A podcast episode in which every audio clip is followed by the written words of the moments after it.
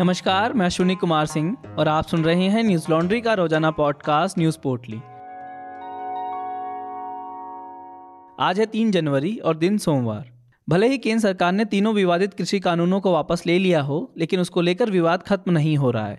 अब कृषि कानूनों को लेकर मेघालय के गवर्नर सत्यपाल मलिक ने प्रधानमंत्री नरेंद्र मोदी की आलोचना की है। इंडियन एक्सप्रेस की खबर के मुताबिक सत्यपाल मलिक ने कहा, मैं जब किसानों के मामले को लेकर प्रधानमंत्री से मिलने गया तो उनसे मेरी 5 मिनट में लड़ाई हो गई। वो बहुत घमंड में थे। जब मैंने उनसे कहा कि हमारे 500 लोग मर गए तो उन्होंने कहा कि मेरे लिए मरे हैं क्या? मैंने कहा आपके लिए ही तो मरे थे जो आप राजा बने हुए हो। मेरा झगड़ा हो गया। फिर उन्होंने कहा आप अमित शाह से मिल लो, जिसके बाद मैं अमित शाह से मिला। मलिक ने आगे कहा कि जब एक कुत्ता भी मरता है तो प्रधानमंत्री शोक संदेश भेजते हैं, लेकिन किसानों की मौत पर वो चुप रहे। बता दें कि मलिक शुरू से ही कृषि कानूनों के खिलाफ में रहे और सरकार की आलोचना करते रहे। मलिक ने कृषि कानून को वापस लेने के सरकार के फैसले पर कहा, प्रधानमंत्री ने जो कहा उसके अलावा वो कह भी क्या सकते थे। हमने अपने पक्ष में फैसला कराया है। किसानों की लंबित मांगों पर सत्यपाल मलिक ने कहा, हमें एमएसपी पर कानून की गारंटी पाने के लिए उनकी मदद चाहिए, ना कि कुछ ऐसा करें जिससे सब खराब हो जाए।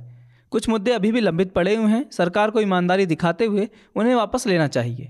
गोवा और जम्मू कश्मीर के राज्यपाल रहे मलिक इससे पहले नवंबर महीने में राजस्थान के जयपुर में हुए कार्यक्रम में कृषि कानूनों को लेकर सरकार की आलोचना की थी। तब उन्होंने कहा था, जब भी वो इस मुद्दे पर बोलते हैं तो उनको आशंका होने लगती है कि दिल्ली से कुछ ही दिनों में बुलावा आ जाएगा।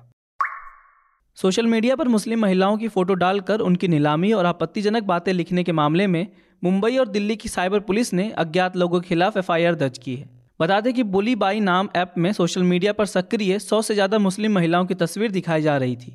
इसमें कई पत्रकार और अलग अलग संगठनों से जुड़ी महिला कार्यकर्ता भी शामिल हैं। दिल्ली में द वायर की पत्रकार इस्मत आरा द्वारा एफआईआर दर्ज कराई गई है। शिकायत में पत्रकार इस्मत आरा ने एक विशेष वर्ग की महिलाओं को सोशल मीडिया पर निशाना बनाने की बात कही है। शिकायत में गिटहब वेबसाइट और बुल्ली बाई ऐप का जिक्र करते हुए बताया गया कि ऐप पर महिलाओं की तस्वीर के साथ छेड़छाड़ कर उन्हें अपलोड किया जा रहा है। महिलाओं की फ़ोटो के नीचे रेट लिखकर उनकी नीलामी की जाती है। साथ ही महिलाओं की तस्वीर पर अश्लील कमेंट लिखे जाते हैं। इस्मत ने इसे ऑनलाइन शोषण और गंभीर अपराध बताते हुए कार्रवाई की मांग की है। इंडियन एक्सप्रेस की खबर के मुताबिक शिकायत के आधार पर आईपीसी की धारा 153A, 153B और 509 के तहत मामला दर्ज किया गया है। इस मामले पर शिवसेना के राज्यसभा सांसद प्रियंका चतुर्वेदी ने मुंबई पुलिस और सूचना प्रौद्योगिकी मंत्री अश्विनी वैष्णव से मामले में संज्ञान लेने को कहा था। इसके बाद केंद्र सरकार की ओर से कहा गया कि सरकार द्वारा इस मामले में दिल्ली और मुंबई पुलिस संगठनों के साथ मिलकर काम कर रही है। मुंबई पुलिस ने कहा था कि उन्होंने मामले में संज्ञान लिया है और संबंधित अधिकारियों को कार्रवाई करने के लिए कहा गया है। बता दें कि पिछले साल जुलाई में भी सुली डील्स नामक एक ऐप बनाया गया था। इसमें भी मुस्लिम महिलाओं की तस्वीर उनकी सहमति के बिना पोस्ट की गई थी। अमर उजाला की खबर के मुताबिक पुलिस और महिला आयोग ने मामले में संज्ञान लेकर कार्रवाई की थी, जिसके बाद गिटहब ने ऐप को ब्लॉक कर दिया था। केंद्रीय स्वास्थ्य मंत्रालय के मुताबिक पिछले 24 घंटों में देश में कोरोना के 33,750 नए मामले सामने आए और 123 लोगों की मौत हो गई। इसी के साथ कोरोना के कुल मामले अब 3,49,22,882 हो गए हैं। वहीं मरने वालों का आंकड़ा 4,81,893 पहुँच गया है। वहीं सक्रिय मामलों की बात करें तो यह 1,45,582 है। बीते 24 घंटों में 10,846 लोग कोरोना से ठीक भी हुए हैं, जिसके बाद कोरोना से ठीक हुए लोगों की संख्या बढ़कर 3,42,95,407 है। देशव्यापी कोरोना टीकाकरण अभियान के तहत अब तक कुल 145.68 करोड़ कोरोना वैक्सीन लगाई जा चुकी है। भारत में कोरोना का नया वेरिएंट ओमिक्रॉन तेजी से फैल रहा है। देश में ओमिक्रॉन मामलों की कुल संख्या 1,700 है। अब तक कुल 23 राज्यों में इसके फैलने की पुष्टि हुई है। महाराष्ट्र में ओमिक्रॉन मामलों की संख्या सबसे ज़्यादा है। महाराष्ट्र में इसके 510 मामले मिले हैं। वहीं 351 मामलों के साथ दिल्ली दूसरे स्थान पर है। अन्य राज्यों की बात करें तो केरल से 156, गुजरात से 136, तमिलनाडु से 121, राजस्थान से 120, तेलंगाना से 67, कर्नाटक से 64, हरियाणा से 63, उड़ीसा से 37, पश्चिम बंगाल से 20 और आंध्र प्रदेश से 17, मध्य प्रदेश से 9, उत्तर प्रदेश, उत्तराखंड से 8, चंडीगढ़ और जम्मू कश्मीर से 3, अंडमान निकोबार से 2 मामले सामने आए। वहीं गोवा, हिमाचल प्रदेश, लद्दाख, मणिपुर और पंजाब से 1-1 मामले सामने आए हैं। देश में सोमवार से 15 से 18 साल के बच्चों के कोरोना टीकाकरण के अभियान की शुरुआत हो गई है। मीडिया रिपोर्ट्स के मुताबिक कोविन ऐप पर अब तक 8 लाख से ज़्यादा रजिस्ट्रेशन किए जा चुके हैं। केंद्रीय स्वास्थ्य मंत्री मनसुख मंडाविया ने केंद्र और राज्य शासित प्रदेशों को 15 से 18 साल तक के बच्चों को वैक्सीन लगाने के लिए अलग अलग टीकाकरण केंद्र, अलग से लाइन और टीकाकरण दल उपलब्ध कराने की सलाह दी है। वहीं कर्नाटक में 1000 से ज़्यादा कोरोना मामले मिलने के बाद सरकार ने बेंगलुरु को रेड जोन घोषित कर राज्य में 7 जनवरी तक नाइट कर्फ्यू लगाने की घोषणा की है।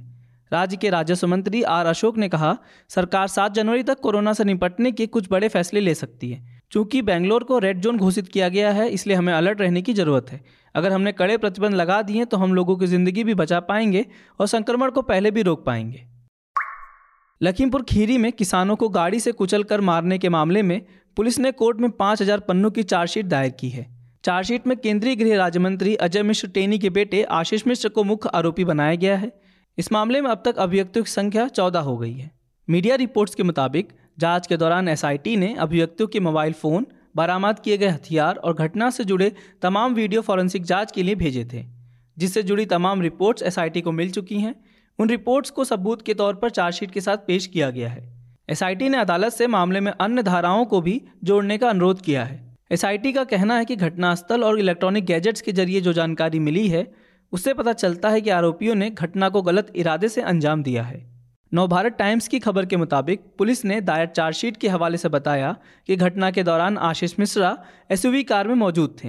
वहीं घटना के समय आशीष के मामा वीरेंद्र शुक्ला स्कॉर्पियो में मौजूद थे, जबकि आशीष मिश्रा और उसके समर्थकों की ओर से कहा जा रहा था कि 3 अक्टूबर को लखीमपुर खीरी में हुई हिंसा के समय आशीष मिश्रा वहां मौजूद नहीं था। बता दें कि 3 अक्टूबर 2021 को उत्तर प्रदेश के लखीमपुर खीरी के तिकुनिया में उत्तर प्रदेश के उप मुख्यमंत्री केशव प्रसाद मौर्य का विरोध कर रहे किसानों पर कथित तौर पर बीजेपी सांसद और केंद्रीय मंत्री अजय मिश्र के बेटे और उसके साथियों ने गाड़ी चढ़ा दी थी। इस घटना में कुल 8 लोग मारे गए थे, जिसमें 4 किसान, 1 पत्रकार और 3 बीजेपी कार्यकर्ता थे। बीजेपी के कार्यकर्ताओं की हत्या का आरोप स्थानीय भीड़ पर लगा। इस मामले पर न्यूज लॉन्ड्री के रिपोर्टर शिवांगी और निधि ने विस्तृत रिपोर्ट की थी, जिसे आप हमारी वेबसाइट hindi.newslaundry.com पर पढ़ सकते हैं। ऐसी रिपोर्ट्स हम अपने सब्सक्राइबर के सहयोग से कर पाते हैं, क्योंकि न्यूज लॉन्ड्री किसी से विज्ञापन नहीं लेता, ना ही सरकार से ना ही कॉरपोरेट से। ऐसे में मीडिया को आज़ाद रखने में अपनी भूमिका निभाएं और न्यूज लॉन्ड्री को सब्सक्राइब करें।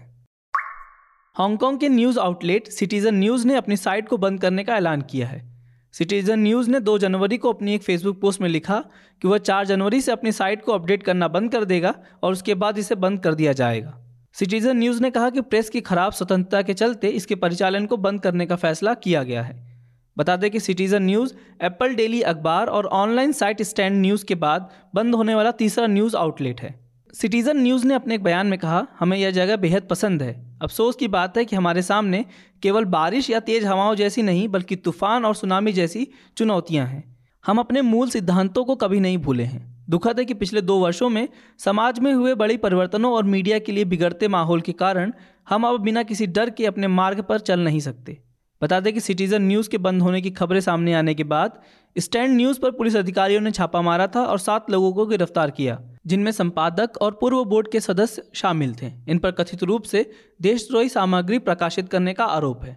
वहीं स्टैंड न्यूज़ के 2 पूर्व संपादकों पर बाद में औपचारिक रूप से देशद्रोह का आरोप लगाया गया था। स्टैंड न्यूज़ ने उसी दिन घोषणा कर दी थी कि वह काम करना बंद कर देगा। गौरतलब है कि अमेरिका और अन्य पश्चिमी देशों की सरकारों ने घटती प्रेस और नागरिक स्वतंत्रता की निंदा की है, जिसे बीजिंग ने 1997 में ब्रिटेन से हांगकॉन्ग को सौंपने के बाद 50 वर्षों तक बनाए रखने का वादा किया था। न्यूज लॉन्ड्री के खास क्रिसमस ऑफर्स अब खत्म होने वाले हैं। 5 जनवरी से पहले न्यूज लॉन्ड्री के खास गिफ्ट ऑफर्स को खरीदें और हमें अपने जश्न में शामिल करें।